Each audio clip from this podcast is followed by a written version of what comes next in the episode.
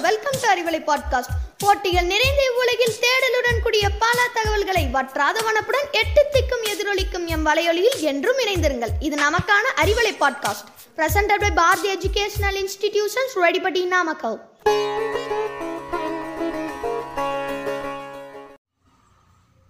Hello friends நம்ம தமிழ் கவிஞர் பாரதியார் கண்ட புதுமை பெண் இப்போ நம்ம நாட்டில் நிறைய பேர் இருக்காங்க.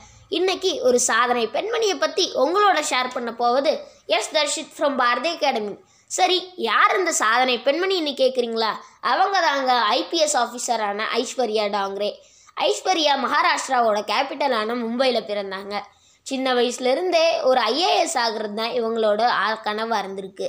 ஆனால் யூபிஎஸ்சி எக்ஸாமில் all India rank one ninety six வாங்கினதுனால ஐஸ்வர்யானால் ஐபிஎஸ்ஸாக தான் ஆக முடிஞ்சுது. ஒரு ஐபிஎஸ்ஸாக ஆனது மட்டும் இல்லாமல் தனது கடமையையும் பல சாதனைகளையும் பண்ணியிருக்காங்க. இவங்க கேரளாவில் இருக்க மேலேசன் ஸ்கூல்லையும் செயின்ட் ஜேவியர் காலேஜ்லேயும் படிச்சிருக்காங்க. இவங்கள ஒரு ஐபிஎஸ் ஆஃபீஸர்னு சொல்கிறத விட ஒரு சிங்கப்பெண்ணுனே சொல்லலாம். ஏன் அப்படி சொல்கிறேன்னா அதுக்கு காரணம் அவங்களோட தைரியமும் சின்சியாரிட்டியும் தாங்க.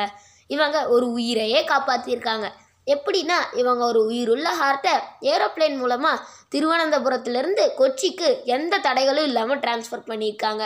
இந்த ஒரு ரிஸ்க்கான வேலையை செஞ்சதுனால இவங்களுக்கு பல பேர் பாராட்டியிருக்காங்க. அது மட்டும் இல்லாமல் பெண்களுக்காகவும் குழந்தைகளுக்காகவும் பல பாதுகாப்பான விஷயங்களை இன்ட்ரடியூஸ் பண்ணியிருக்காங்க. ஐஸ்வர்யா கொச்சியில் சைபர் கிரைம் தடுக்கிறதுக்காக சைபர் சிமுலேஷன் சென்டரையும் ஓப்பன் பண்ணியிருக்காங்க. இவங்க குழந்தைகளுக்காக சைல்டு வெல்ஃபேரையும் ஓப்பன் பண்ணியிருக்காங்க. இவங்க ஒரு நாள் கூட தன்னோட டியூட்டியிலேருந்து தவறுனதே இல்லை. இவங்கள மாதிரி ஒரு சின்சியரான ஆஃபீஸருக்காகவே நாம் ஒரு சல்யூட் பண்ணணும். இந்த மாதிரி பல சிங்கப்பெண்கள் இந்தியா முழுக்க பல துறைகளில் சாதிச்சிட்ருக்காங்க இன்னொரு ஒரு சாதனை படைத்த சாதனை பெண்மணியை பற்றி இன்ஃபர்மேஷனோட உங்களை சந்திக்கிறேன்.